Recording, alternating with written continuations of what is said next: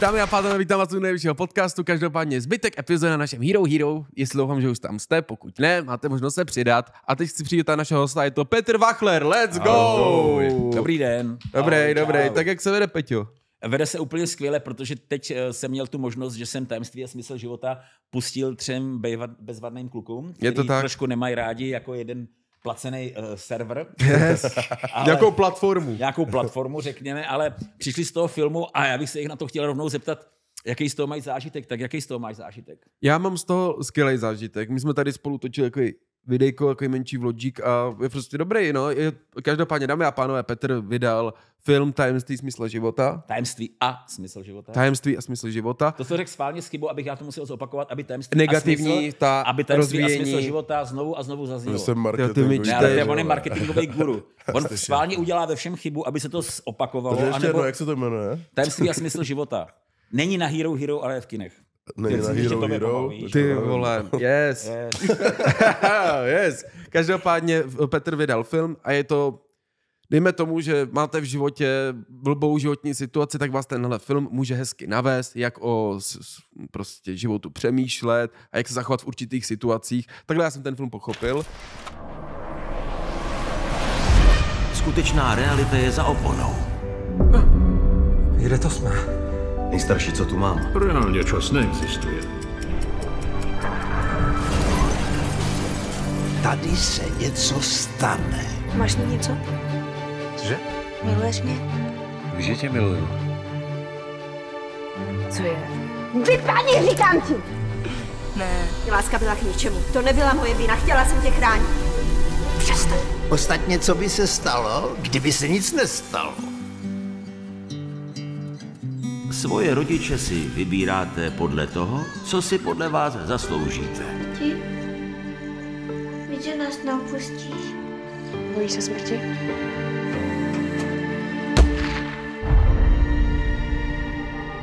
Co je strach? Vím o jednom způsobu, jak změnit minulost. Musíš být dobrý, skvělej, nejlepší. A přece se nebudu celý život honit za prachama. To jsou nový auto. Začnu šetřit. Vyznáš se vůbec v tom, koho chceš mít v autě? Co jsou peníze? Co je smysl života? Co je láska? Co je tajemství života? No ale všechno je tak, jak má být. A všechno se dá měnit dopředu i dozadu. Kdo jsme?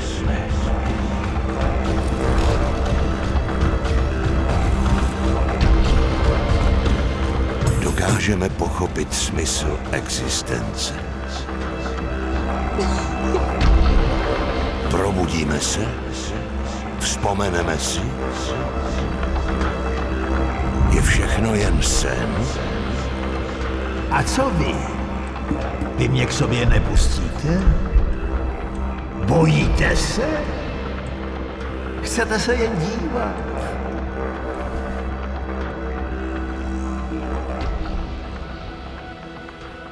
Odpovědi najdete ve filmu Tajemství a smysl života. V kinech od 23. listopadu. Každopádně měl jsem nějaké období a naučilo mě to prostě některé situace zvládat líp, nebo bylo tam i hodně o tom třeba o odpouštění, to mám třeba s tím problém, ale odpustil bys třeba Samovi? Jo. Tak mu mám hrát. Počkej, že? Proč? Proč bych mu odpustil? Nikdy výjimka musí potvrzovat pravidlo, že jo? Tak, tak jako prostě mám ho rád, jako on mi nikdy neudělal, takhle já mu odpouštím vlastně, jako odpouštění, že někdo přijde pozdě, není důvod k odpouštění, to už je prostě přijmutí toho člověka, že je takovej. Ale tak záleží, co bys mu měl odpustit jinýho, no? Cože? Taky můžeš třeba odpouštět jiný věci. Počkej, řekni mi, co by si teď tady klukům odpustil, jsou to tví kámoši, když jsme u toho odpouštění, protože ty si říkal zároveň, že ten film tě jako nejenom, že zvednul dobrou náladu, ale že ti ukázal nějak, jak řešit některé situace jako s úsměvem na tváři, tak co by si s úsměvem na tváři tady Samovi odpustil třeba? Myslím si, že třeba, když jsme teď řešili spolu po telefonu něco, jako že třeba chodíš pozdě nebo že nezvedl, tak jsem ti to řekl hezky. Že prostě... Určitě, jo. Jo, jako... No, že... mi u toho, že mě má rád, že to prostě, že mi to říká, jako ne, aby jsem se cítil blbě, ale že je mu to líto za mě prostě. A co bys si odpustil ty? Já jemu? Ty bláho. No, Vláďa občas... Teď už to nedělá dlouho, ale on občas byl taky, že vybouchnul z něčeho, jakože takový, tak trošku agresivní. Jo, byl jsem agresivní, pasivně agresivní. Jako mluvení, ne, že jakože skopal, jo, ale prostě jako začal jen tak nadávat nebo tak, tak to bych mu odpustil, ale vlastně ani se mu nemusel odpouštět, protože sám přestal tyhle věci dělat, takže dobrý. Ládi, je to tak? Je to tak. A co byste si ještě s Pavlem odpustili? S Pavlem? No. Pavel tady Filip, no. Pavel? Pavel tady není. On tady... A Pavel přijde možná. Pavel přijde možná. No. Petru Pavel Teodorovi. Přijde. Co bych si odpustil Teodorovi, to by mě docela zajímalo. Co? Že byste spolu dělali hodně... Musíš říct to všem, kdo to je, ale... Jo, Teodor. Teodor je můj syn, jeho bratr, Samby tadyhle. A oni spolu dlouho dělali muziku. Teodor vystupuje pod názvem D.O. a začali spolu úplně perfektně a potom se to nějak vytratilo. Tak co by si odpustil Teovi? Tady vzkaz pro Teo. Co bych já mu odpustil? Nic. No. A co on tobě? To by bylo taky zajímavý. To by bylo zajímavější, no. Co on mě? Mě teď hrozně svítí do očí. Je někdo, Sambo, komu by si v životě neodpustil? Já ti tak řeknu takhle, jo. V tom filmu to úplně teď přesně není, ale když už si začala s tím odpouštěním, Láďo, tak jedna věc je, že já mám takzvaný 3 kroky do nebe. A říkám to na těch přednáškách. My jsme měli 50 představení po celé republice, 14 000 diváků, zatím máme docela jako vyprodáno všude, takže z toho mám obrovskou radost. A já jsem tam dotáčel ještě jednu scénu, která tam nebyla. Čili v tom filmu teď, co jste nevěděli, budou ještě 2 nové scény. Nová závěrečná, která bude vypadat trošku jinak a bude tam více optimismu a naděje do života ještě. A jedna tam bude z Vicky, která prošla nějakou změnou. A mě tam strašně chybělo v tom filmu, že tam nejsou 3 základní kroky do nebe, což já si takhle označuju. A to jsou odpustit všem, úplně odpustit všem, představit si, že všem odpustíš, obejmeš je a máš je opravdu rád, možná fyzicky nebo aspoň v představě, večer si lehneš, teď si řekneš, komu jsem ještě neodpustil. A teď ti tam naskáčou všechny ty lidi, který máš v životě. A ty si s nima v noci třeba před tím spánkem povídáš a případně aspoň obejmeš jakoby vizuálně nebo v představě. To je první krok do nebe. Ten druhý krok do nebe, ten je docela složitější. Jo? Tam je to už to, že oni všichni musí odpustit tobě a ty proto něco musíš udělat, aby všichni odpustili tobě. Ale zase na druhou stranu chci říct i tu věc, že ono je docela důležité si uvědomit, že na každý problém jsou vždycky 2. Nevíš, jestli je to obranný faul nebo útočný faul a že by bylo docela fajn, kdyby jsme si vždycky uvědomili, když my někomu máme odpustit, že napříč životy a napříč tímhle s tím životem vždycky jsme se našli v situacích, kdy jeden ubližoval tomu druhému a pak si to v těch dalších životech zase vracíme zpátky. A já jsem takhle třeba byl s jedním kámošem, jako je jeden jako obyčejný příklad, který říkal, já se teď musím rozejít se svou manželkou, je to strašné, máme spolu dítě, ona mě všude pomlouvá a tak dále a tak dále. Já říkám, tyhle, pojďme do krátkého regresu, regresivní terapie, taková, že si lehneš si na zem, uvolníš se a cestuješ minulýma životama a celý to řešíš tak dlouho, dokud tu situaci nevyřešíš. To znamená, že si ji představuješ, nedáváš tam mozek, rozum, ale jenom koukáš na ten obrázek a koukáš, že se to vyřeší. A já mu říkám, skoč do toho předchozího života, on tam skočil a říká, ty krásu, Peťo, a rozplakal se. Já jsem na tu svoji manželku ještě daleko horší, daleko strašnější. Já jsem jí trápil, tyjo. Já jsem nejenom, že jsem jí možná trápil a že jsem jí pomlouval, ale hele, ona možná kvůli mě skočila ze skály. Ne, ona kvůli mě ze skály neskočila. Já jsem jí tam, člověče, dokonce i strčil. To je strašné, co jsem to udělal. A já říkám, a teď skoč zpátky do toho současného života a podívej se na svou současnou manželku, co ona ti provádí. A ona říká, ty, ona mě neprovádí vlastně nic, ona je strašně hodná. Ona mi toho strašně moc odpustila a už si to dělat nemusíme. A já říkám, no a dobrý, tak a teď zkus, aby si nemyslel, že to je jenom ze strany té manželky, skočme 2 životy zpátky a uvidíš, co ona zase dělá tobě.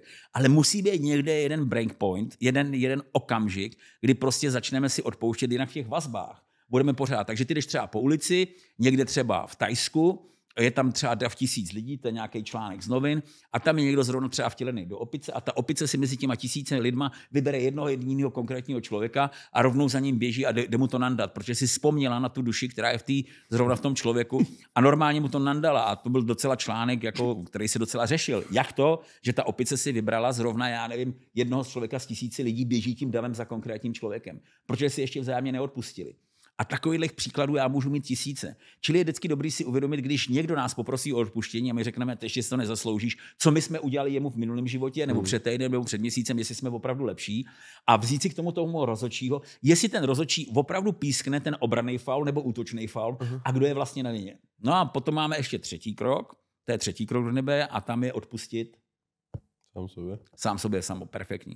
Ty vole, konečně ne, se projevuješ. Samba je vynikající. Samba je strašně bystrý kluk, já ho mám strašně rád, protože je to taky můj adoptivní syn. Je to takový prostě Black Panther. Takže když si nabereš tyhle všechny tři kroky do nebe, tak se vlastně vyvážeš z těch karmických věcí a seš z toho de facto venku a najednou půjdeš do práce, půjdeš domů, půjdeš na sport, půjdeš kamkoliv a nikdo už tě nebude chtít podrazit nohy, nikdo už ti nebude chtít nějakou jedovatou poznámku říct. A vlastně když si uvědomíš, že všechno, na co se koukáme, je vlastně zrcadlo. Takže ty lidi, kteří nám to ukazují, tak jsou vlastně naši největší kámoši, vlastně ty nepřátelé, kteří nám to ukazují, na sebe berou obrovskou zátěž a říkají si, tyjo, tak já mu to teda teď ukážu, jaký on vlastně, protože celou dobu se koukáme na film, na divadlo, na život, na existenci, na cokoliv, co je prostě v nás a promítáme si to zevnitř, prostě co všechno, co vidíme. Takže kluci, kdo z vás je schopný splnit a nesplnit 3 kroky do nebe? Peťo. No, co? Ježišmarja, ještě víc k puse, jo, kluci. Já už mám takhle... Láďo, tak já se na tebe nemůžu koukat. Ještě mi ťukni, ty seš. Ale chápu, že to nejde nekoukat. Jo, tohle to doufám. Takhle dobrý? Jo, takhle je to dobrý. A nebo já si ještě můžu přisednout takhle, aby to bylo jako... Jo, dobrý. Adidas. Čím víc, jo, jako, dobrý. Ale jako je to takový divný, to je jako, nevím, do takový... No, ono to jde slyšet. To ale jde. Prostě... Jo, ono to půjde, ono to když tak stejně vytáhneme. Jo, měl za otázku? Potom. Měl jsem otázku, kluci, kdo z vás je schopný splnit ty 3 kroky do nebe? Filipe. Já už se na ně nezlobím. Jako počkej, Filip, ještě já si teda upřímně myslím, že teď ještě ne. Teď ještě ne. Tedy ten krok je pro tebe nejtěžší vlastně. Odpustit všem, aby ostatní odpustili sobě nebo odpustit sám sobě? Zatím podle mě jsem u druhého kroku. To znamená, že ty si odpustil už všem úplně? I teda sám? Ne, druhé je... Samoviné, jo, dobře, chápu. Ne, druhý krok byl přece odpustit všem, ne? Ne, první krok je odpustit všem. Jo, takhle. Druhý krok je, aby odpustili oni tobě. Jo, odpustili tobě. Protože to už proto něco musíš udělat. Ty už to neovlivníš. Ten člověk se musí rozhodnout. Já třeba teď můžu říct tady všem 4, teda i mistrovi za kamerou, říkám, já vám kluci všechno odpouštím, co jste mi kdy udělali a vůbec nic tam necítím. Zároveň vás teda prosím, jestli byste odpustili vy mě. Ne, dobře, fajn. Musím si vzpomenout. Petře, to by dám.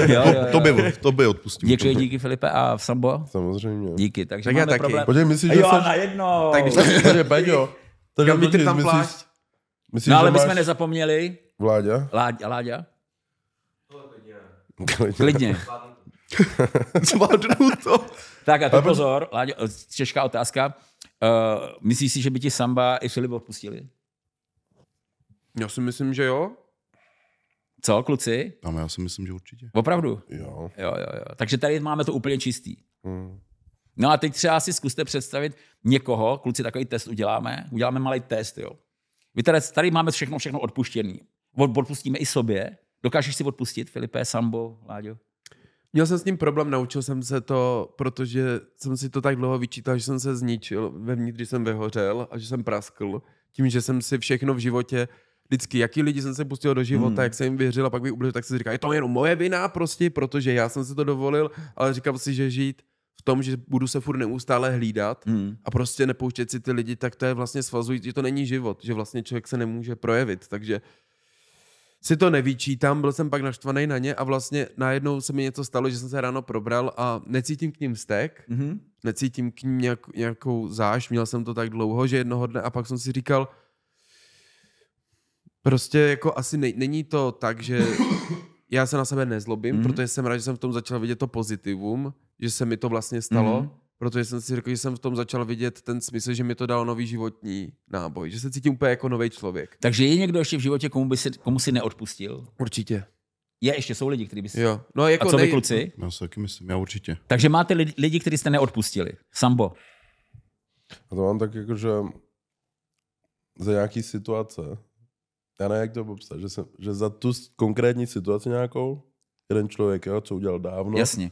Za tu jsem mu neodpustil, ale jako obecně jako na něj nemám jako jasně, zlo. Ale uvědomuješ si tu věc, že, nebo kluci, uvědomujete si tu věc, že když zůstanete v tohle z těch vztazích, tenhle bandič, nebo já nevím, jak to říct, prostě, tak vlastně vždycky, když toho člověka potkáte, nebo když si na něj vzpomenete, tak vám to trošku skroutí mysl, skroutí vám to tělo a není vám v tom dobře, je to tak?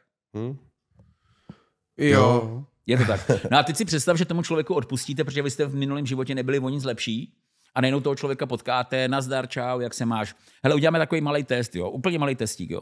Vyberte si každý teď ve svý hlavě toho člověka, kterýmu fakt nemůžete odpustit. Zkuste to, jo. Zkuste si vzpomenout, vy tři, kluci, vzpomeňte si na někoho, koho fakt nemůžete odpustit, jo. Jo? A teď v té hlavě, držte to skrz tu hlavu, ideální stav, když si dáte ruku na čelo, zkuste to, a postěte ty věci k tomu člověku, řík důvod, proč jste s ním v tom konfliktu hlavou. Zkuste to říct hlavou. A fakt ty slova jdou skrz hlavu, skrz čelo, jako opravdu to tam jde. A proč mu nemůžete odpustit? A jaký máte, ještě druhá věc, a jaký máte pro něj řešení tou hlavou? Řešení tou hlavou. Tomu člověku, který můžete odpustit. Jo, dobrý? Teď to dejme na srdce, tu ruku. Kluci, dejme to na srdce a zkusme úplně to samý. Představte si toho samého člověka. Úplně toho samého člověka, s kterým máte ten problém. A zase ty dvě otázky. Proč jste v tom konfliktu od srdce?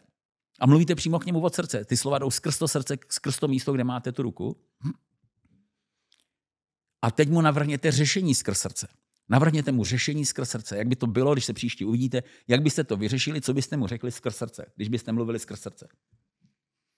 Láďo, už vidím, že už to dojímá lehce. Nedojímá to, ne? Ale jako, že je to jiný, ne? Spíš mi přijde,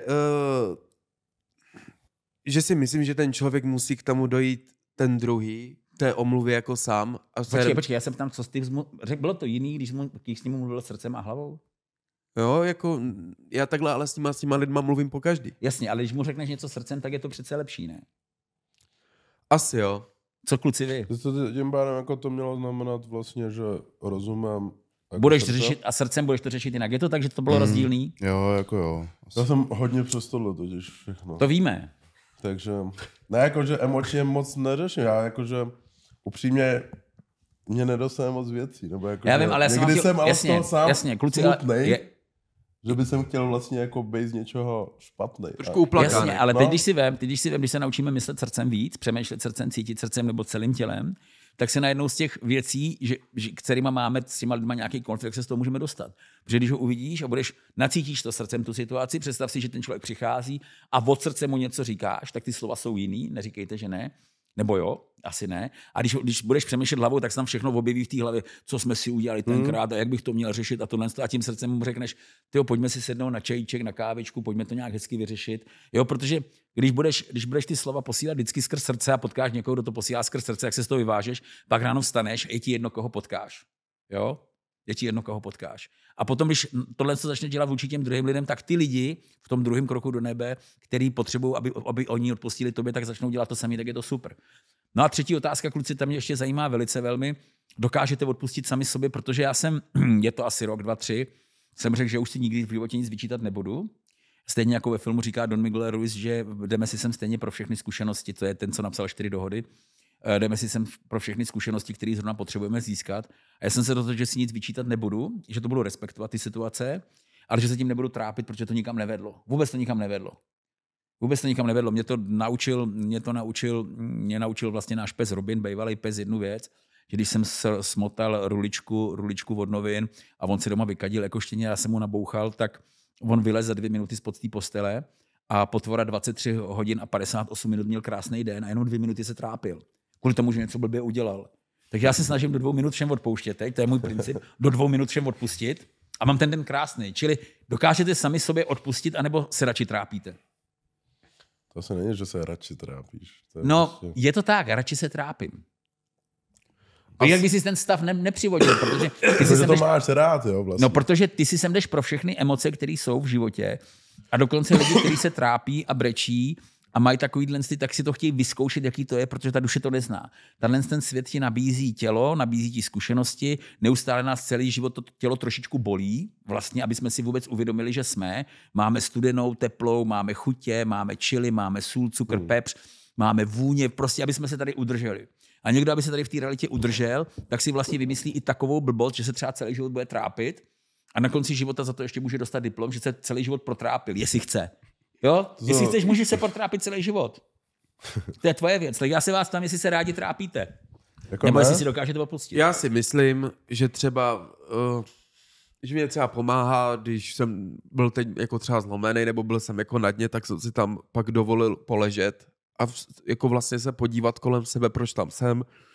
A jako nebyl jsem na sebe naštvaný, jsem naštvaný na to, že když to není jako tak, že někomu někdy něco řeknu, že mi to sere a on to furt dělá a já, je to debil. Snažím se s ním fakt jako i kvůli sobě to vyřešit z různých úhlů a když mu to nejde, tak se na něho nezlobím, že mi ho je líto, že je spíš emočně neinteligentní natolik, aby mu došlo, že to je na hovno a prostě se zlobím, že těm lidem to neumí dojít. Mm-hmm. Takže to je pro mě taková věc, kterou se jako deal snažím vyrovnat, že jsem naštvaný, že jim nedochází věci, které jsou očividné, ale říkám si, že prostě někteří to tak mají, že jim to trvá, takže se na ně nezlobím. Spíš si říkám, že mě trápí, že to tak někdy je a nezlobím se ani jako takhle, že to spíš si říkám, že pro někoho to jsou traumatické zážitky a pro mě a na sebe jsem naštvaný, že se neposlouchám a nemám v sobě takovou lásku. Ale ty si řekl strašně hezkou věc vlastně, že ty jsi vlastně jenom pozoroval a já si myslím, kluci, že když se pozorujeme jenom v tom stavu, jakým jsme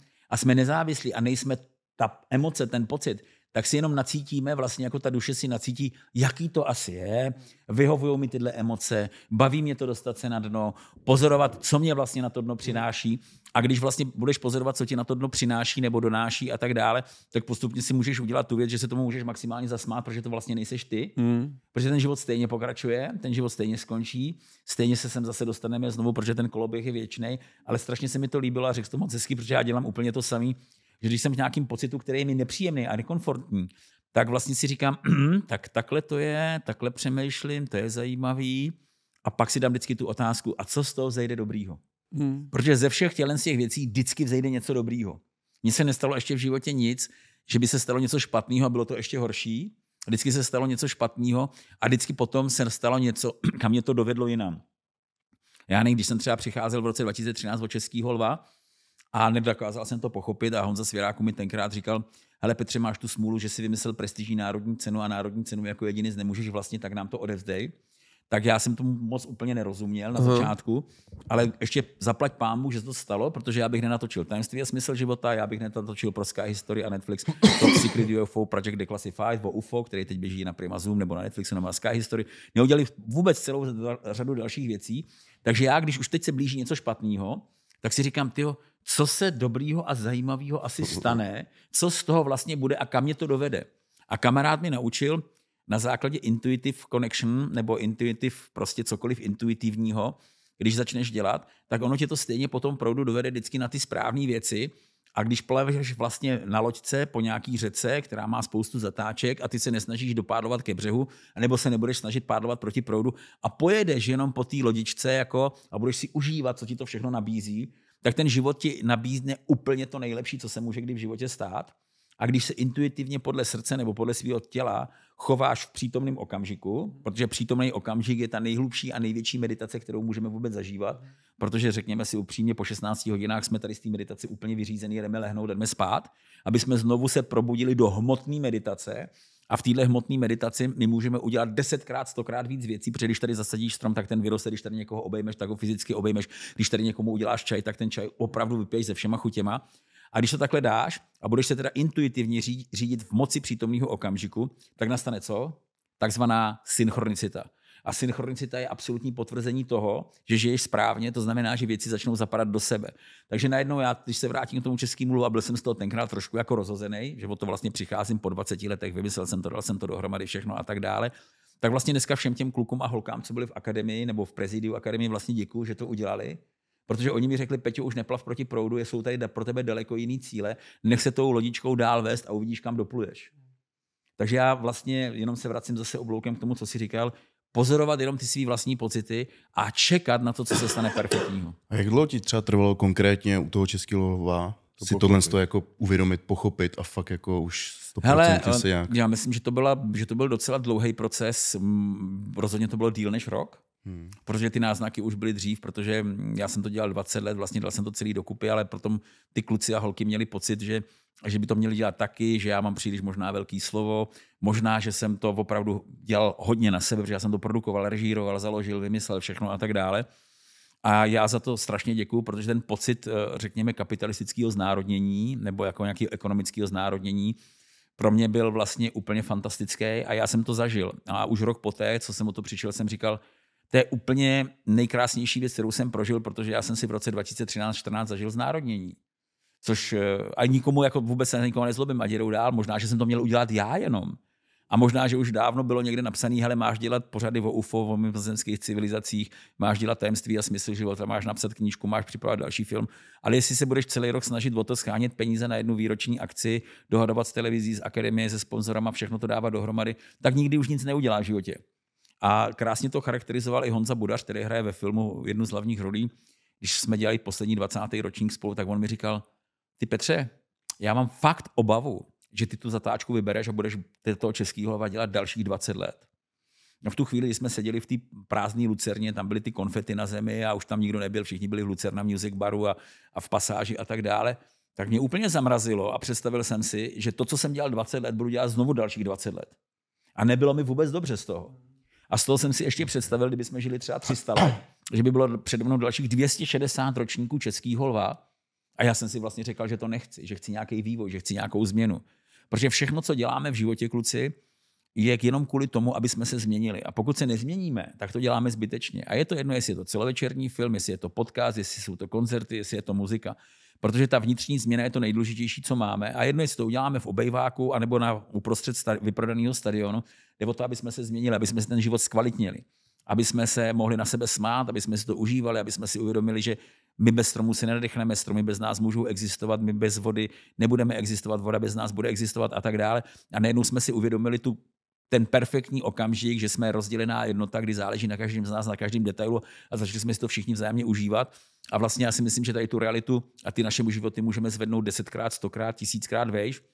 Takže vlastně jako je to strašně fajn, když do těchto bodů dojdeš, jenom to pozoruješ, že se to stalo, nestotožňuješ se s tou situací a čekáš jako v pohádce na ten dobrý konec, protože garantuju, že vždycky to má nějaký dobrý konec, že se dostaneš do nové situace, která je perfektní.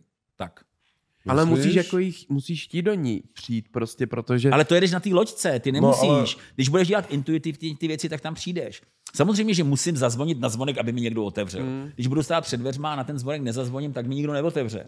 Ty musíš udělat nějaký kroky, aby se to... Samba tamhle dělá koncerty, tak musí někomu zavolat, aby na ten koncert přijel. Jako to dělal s Teodorem, s D.O., prostě to byly perfektní akce, prostě, ale museli proto ty kluci něco udělat. Teda, proč to teď nedělají? Protože D.O. studuje v Londýně a spolupracujeme na dálku. On mi dělal hudbu právě k tomu pořadu o UFO, který teda obletilo celý svět a úplně perfektně.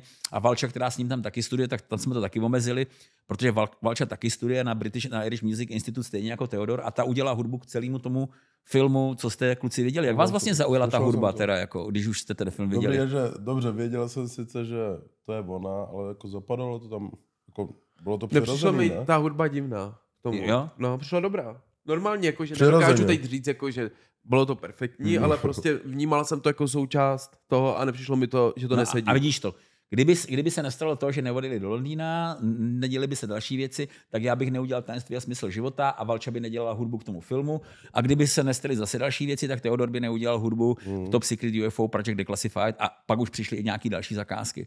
Takže já vždycky říkám, všechno je tak, jak má být, hlavně neplavat proti proudu. A nebo je to možný, pokud chceš opravdu si to jako užít, jako že to fakt dokážeš, doplaveš k tomu molu, tam vysílený vylezeš, ale až skočíš znovu do té řeky, tak ten proud tě stejně, ať chceš nebo nechceš, doveze do té další štace. Ale můžeš tam samozřejmě se chvilku jako tomu vzdorovat a říkat, já to takhle dělat nebudu a bude to všechno jinak. Ale všechny tyhle ty věci se dějou jenom kvůli tomu, že to takhle perfektně do sebe zapadá. Jak poznáš, že plaveš proti proudu? Jak poznáš, že jsi vysílený, unavený, nervózní, na dně sil, nic se ti nedaří, protože ten proud, čím víc plaveš, tak je silnější a pak jsou tam i šutry, pak jsou tam vodopádky a musíš to fakt jako dokázat. Hele, jestli někdo dokáže dopravat proti proudu až k ústí řeky, nebo k ústí řeky, tak jako ústí. Padlame, myslíš? Ne. K pramenu. Jako tam, kde ta řeka má prameno, to bude nějaký malý potůček. Ale k tomu ústí doplaveš daleko jako líp, protože to tam doveze. A pak se ztratíš v tom moři, kde ti bude strašně dobře, protože jsi tam všude a všechno. No a potom zase se vrátíš zpátky do nějakého toho pramenu a tam zase, kde to ústí ten pramen ven z té země, no tak tam to zase znovu začne. Takže kluci, odpustíte sami sobě, zapomněli jsme trošku na to. Uvidíme. Počkej, uvidíme, to je slabá odpověď, Sambo. Ne, ty víš, že... Hele, ty víš, že ti to tady řeknu, tak nic neznamená, Petře. To je pravda. Ne, reálně, pokud to fakt nebudu myslet vážně. Ale je to pravda. Je to pravda. Počkej, ale ty jsi otevřel jedno vynikající téma, co v Tajemství a smyslu života řeším taky. A to je pravda. Jsi schopný mluvit pravdu, Sambo? Teď musím mluvit pravdu, co? Ale ne, hele, takhle, ne vždycky. Ne vždycky. A víš, že pravda je osvobozující a... Ale hodně jsem se v tom posunul. Protože já jsem byl hrozně nějaký... Jo, to jsi mě vlastně dávno teda naučil ty, co jsou white lies. To je, jestli se nepletu lži, kdy to vlastně nikomu neublíží. Ano. Že třeba vynecháš info nebo takýhle. Já jsem tam říkal... V tom jsem trošku jako...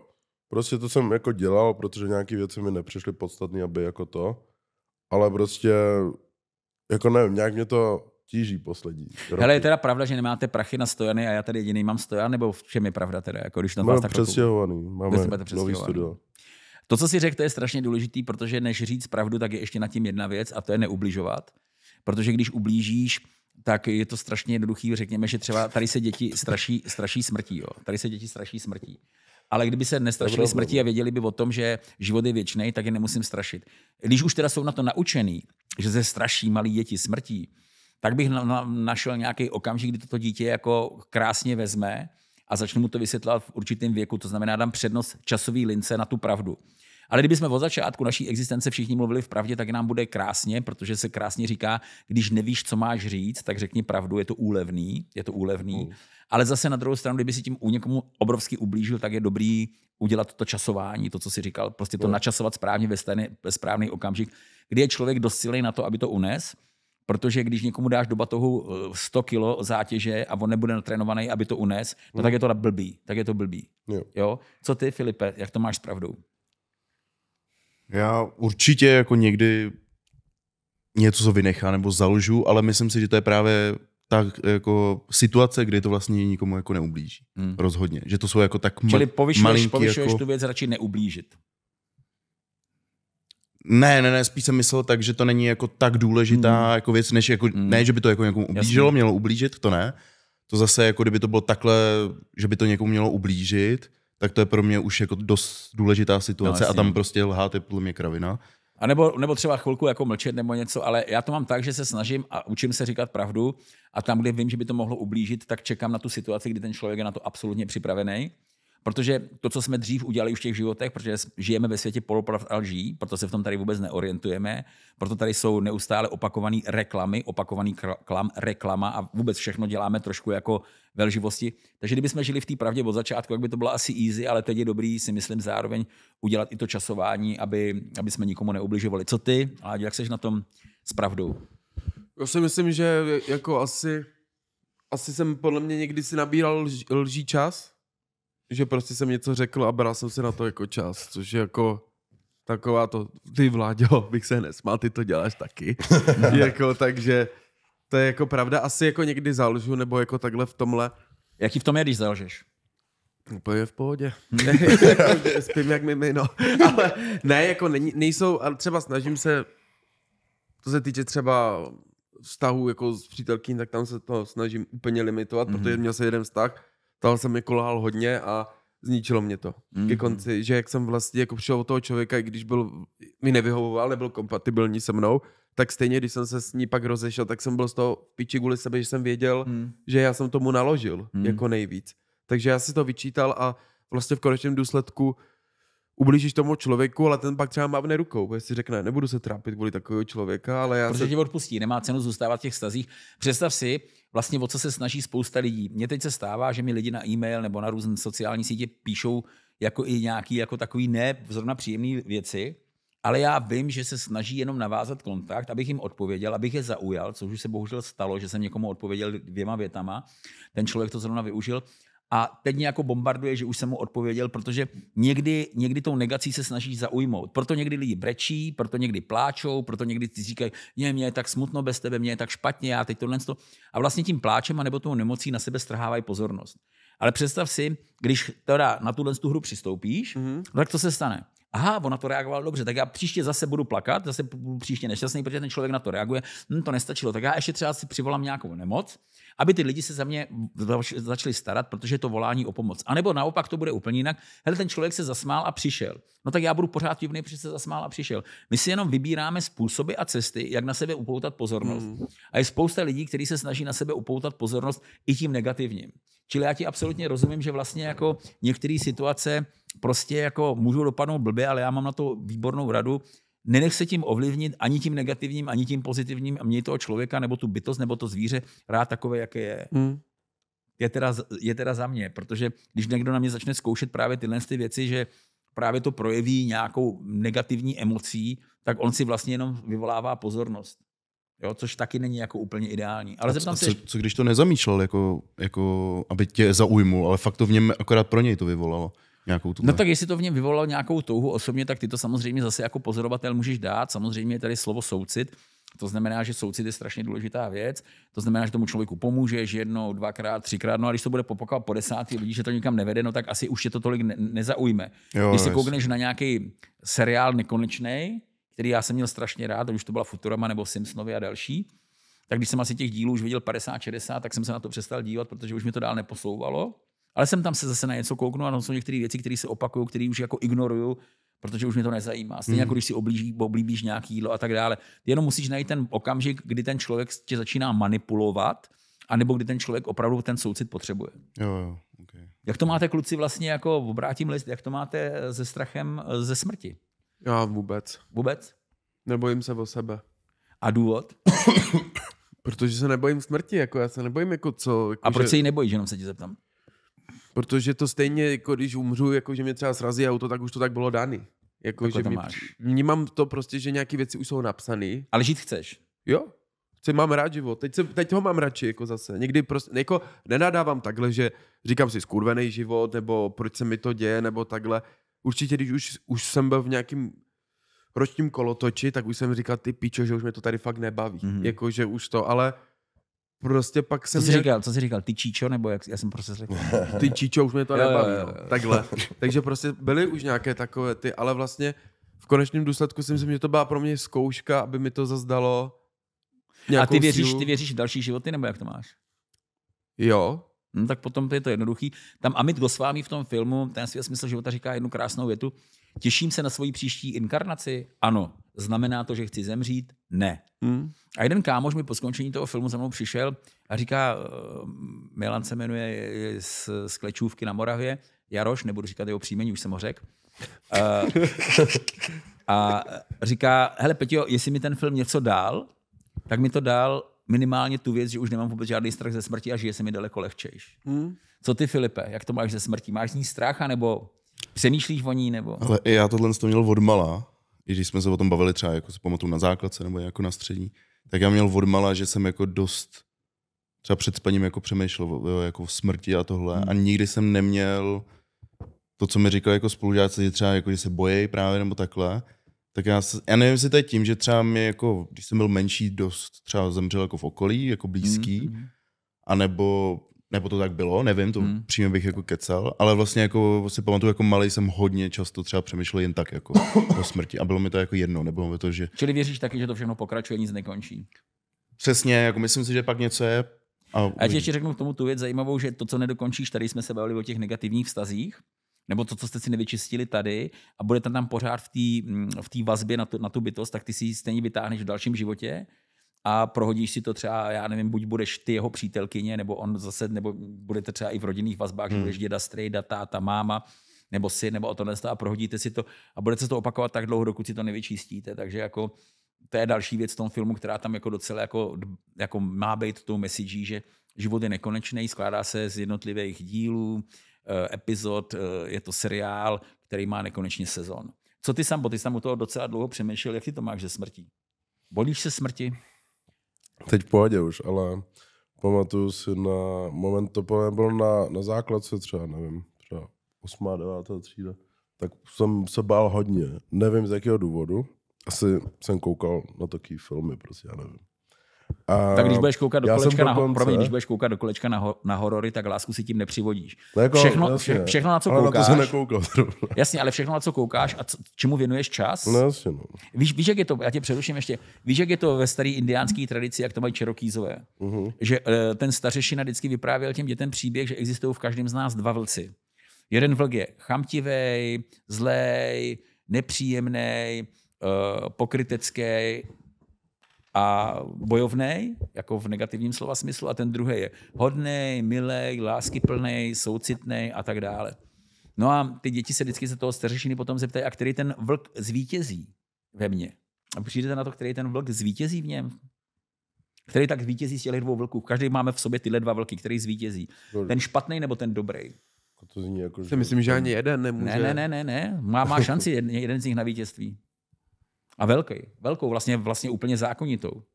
Jako ten zlejší by měl... Ne, tak kluci, asi na to nepřijdeme, tak já to rovnou řeknu. Tak asi už tam jenom ten hodný. Ne, zvítězí ten, který ho budeš krmit. Ten, který ho budeš krmit, ten zvítězí.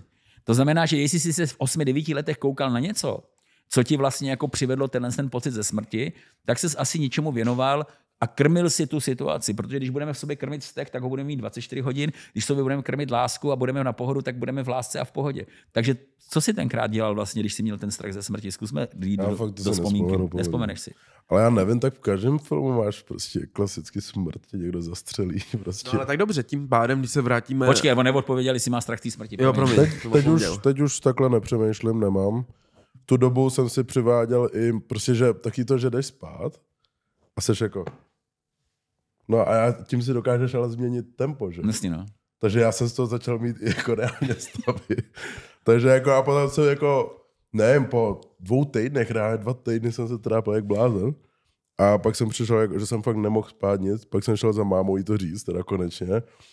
A ona mi fakt řekla tu nejlehčí věc. Víš, že jako klidně nad tím přemýšlej, ale víš, že tady vyjdeš na ulici a srazí tě bus a to se může stát kdykoliv. A jako fakt divně mi to řekla, ale od té doby jsem byl... Kluci, vás tady pořád sráží nějaký Koukej. A já od té doby jsem byl... Semafor sráží strejda. No když tě srazil strejda, takže už chilluj, že jo vlastně. Jako. Ne, tak jako prostě, jak mi řekla tohle, že přemýšlet nad tím je fakt asi hovadina, protože vyjdeš na ulici reálně a cokoliv se děje, se tím může cokoliv stát. Že? Ale myslím, že to byl Prahupáda, který jsem zatáhl do Evropy hnutí Harry Kršna, že říkal na nějaký přednášce, že stačí, když budete v okamžiku smrti myslet na Boha a že jinak celý život můžete žít jakkoliv. Ale tam za ním přišel nějaký ten žák a říká, no jo, ale já bych se chtěl zeptat, jako jestli to opravdu můžeme pařit v hospodách, cokoliv dělat a chlastat a tak dále. Třeba ten tvůj autobus, jak by tam měl, nebo to tvý auto. On říká, jo, určitě, ale nevím, jestli když pojete ožralý z hospody z nějaký pařby, jestli až tam pojede to auto, zrovna v ten okamžik budete myslet na Boha. To se ne. No tak vidíš, takže vlastně, když na ní budeš myslet nonstop pořád, nebo budeš myslet na ty hezký věci, nebo na tu soustažnost s tím celým vesmírem, no tak se ti nemůže vlastně nic špatného stát, protože já si myslím, že každou vteřinou našeho života si posouváme tu možnost tady být díl a díl, že neustále přepisujeme ten svůj scénář, protože my jsme, já to tam i říkám a myslím si, že to tak je, že jsme tady všichni herci v hlavních rolích i Láďa za kamerou, prostě všichni jsme v hlavních rolích, vy jste pro mě vedlejší postavy, já jsem pro vás vedlejší postava, jsi režisér, producent, scénárista a tak, jak si to napíšeš a jak si to přepíšeš, tak věř tomu, že ten autobus nebude řídit nikdo, kdo by tě chtěl srazit. Ale jestli tam bude nějaký člověk, kterýho ty si někdy svou nevědomostí a lajdáctvím nebo cokoliv mu ublížil a zranil, tak on tam pojede s tím autobusem, nebude dávat pozor a řekne, ty vole, promiň Sambo, já jsem zrovna, vzpomínáš tenkrát, jak si nedával bacha a já jsem podával tu ruku, abys mě vytáhnul, jak jsem se tam topil a ty si říkal, ty vole, tamhle něco zajímavého. Tak já teď taky koukal tamhle na nějakou zajímavou věc, promiň, já jsem si tě nevšiml. To je dobrý, co? Takže když si ze všema lidma na světě tohle vyčistíš, tak tam nebude žádný autobusák, který by ti zrovna jako měl jako srazit, jo. Ale musíš to s tím člověkem vyčistit a tím pádem si protahuješ tu svoji životní linku. Myslím si teda. Třeba to bude technický problém. Technický? Autobusu. Tak si asi třeba byl předtím, řekněme, zodpovědný za kola u vozu, který tahali koně nějaký potah a neskontroloval si kolo u toho vozu a to kolo se zrovna uvolnilo nad nějakým srázem, protože si ten vůz blbě připravil. Takže ten mechanik, který byl zodpovědný za ten autobus. Kdybychom teď takhle čekli každou smrt, co se stala? Já myslím, že se dá každá smrt takhle přičíst. Tak myslíš, že bys tam našel tyhle? Jasně, jednoznačně. Jo, jsem o tom skálopevně přesvědčený. že náhoda jako taková neexistuje? Nebo jestli myslíte, kluci, že existuje náhoda? Asi náhoda na to umřít, to by bylo dost blbý, kdyby byl. Nebo prostě já si myslím, že třeba nějaké smrti se mají stát kvůli tomu, aby možná širší veřejnost naučila něco? Takhle, smrt jako taková samozřejmě každopádně nastane jednomu, protože když si vezmeš realitu, tak ta realita je v pohybu, všechno je v pohybu. Kdyby se všechno zastavilo, tak jsme tady na fotce a nic se neděje. Co je nahoře, je i dole a vlastně ten systém tady funguje úplně stejně, že kdyby jsme nebyli v tom pohybu, těch 24, 25 vokínek, někdy 48 vokínek za vteřinu nebo kolik jich tam chceme nasekat, tak se všechno zastaví a bude... Jo, ale aby se ten život mohl pozorovat, tak vlastně se to pořád musí hejbat, i ty buňky, i všechno, a tím pádem od nějakého začátku do nějakého konce. A když budeš pozorovat dobře přírodu a teď uvidíš, jak to listí žloutne a spadá z těch stromů, tak víš, že na jaře to zase znovu všechno vykvete. A když si myslíš, že ten strom umře, tak on už má další semínka a jede to dál, čili je to nekonečný proces.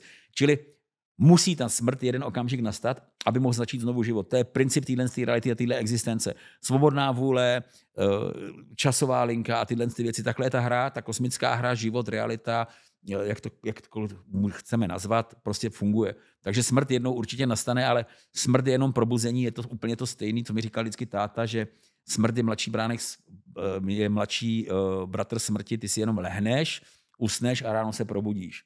A já jsem měl i to štěstí, že jsem se teda vytělil ze svého těla a pochopil jsem, že vlastně jako řekněme, že duše jako taková má svoji neustálou existenci, že není ani pikosekunda na to, aby ty si ztratil svý vědomí, aby my jsme ztratili svý vědomí a naše vědomí existuje non-stop i mimo naše tělo. A když existuje naše vědomí mimo naše tělo, tak my jsme jenom závislí na tom, že naše tělo je skvělá materiální věc, díky který se můžeme hejbat, cítit, slyšet, jíst, pít, dotýkat se, milovat a tak dále. A ta duše si to strašně užívá, ten hmotný svět, protože ta rovnováha mezi tím duchovním a materiálním světem je perfektní, když je to 50/50 nebo 100/100, když to takhle přesně do sebe zapadne, tak ta duše si najednou užívá něco, co vůbec jinak nemůže poznat. A v tu chvíli seš ten pozorovatel a ty si koukáš zrovna to, jestli jsi smutnej nebo veselý, jestli je to chili, paprička, pepř, sůl nebo koriandr nebo co to vůbec je. A takhle si ta duše může ošahat úplně jiný věci, než který vůbec nezná. Protože ten materiální svět vlastně umožnil, že z té nudy, která existuje v tom prostoru ničeho, kde se vůbec nic neděje, protože tam není nic, tak vlastně ten svět je vlastně obrovská zábava, obrovská pouť, obrovská herna zážitků. Jo? A strašně nás to baví, protože je tady takových lidí. Dámy a pánové, se s váma loučíme, budeme se na vás těšit u dalšího dílu. Zatím. Čau. A hlavně zbytek epizody je na našem Hero Hero. Já jsem se rozhodl na 11 dní jít do tmy, což byl vlastně jeden takový z mých prvních věcí, kdy jsem pochopil, že realita jako taková není realita, jaká je. A já, když jsem přijel do Lomce u Monína, u Kutné Hory, k Tomášovi, tak jsem si tam prohlídl tu místnost, ta neměla okna, nic. Byla to místnost, já nevím, 3x2 metry, pak tam byla přecínka, koupelna, sprchový kout teda a umyvadlo. Strach je špatný, strach je absolutní brzda a jestli někdy něco chcete poznat v životě, tak to nesmíš tam zakotvit do toho ten strach. Budeš 6 hodin tancovat, neměj strach, že to tělo bude unavený. Jdeš do meditace nebo do tmy, neměj strach, protože v tu chvíli se ti to zastaví. Dokonce mimozemské civilizace, jakmile se projeví strach, tak tě nekontaktujou, protože ví, že to ubližuje tobě a celému systému. Já si myslím, že to je určitý i druh umění přijmout sám sebe. Řekněme, ta sebeláska se dá nazvat přijmul jsem sám sebe takový, jaký jsem. A v tu chvíli, kdy přijmeš sám sebe, tak vlastně začínáš se mít rád. A když si třeba méš vlasy nebo čistíš kůži nebo cokoliv a řekneš, ty já ti děkuju, že pořád mi ty prsty fungují, že můžu cokoliv uchopit, ale představ si, že kdybych začal mít třeba nerad svoji ruku, no tak co se stane, tak třeba přijdu o prst, přijdu o něco a najednou třeba nějakou třesavku a vůbec to nebude fungovat.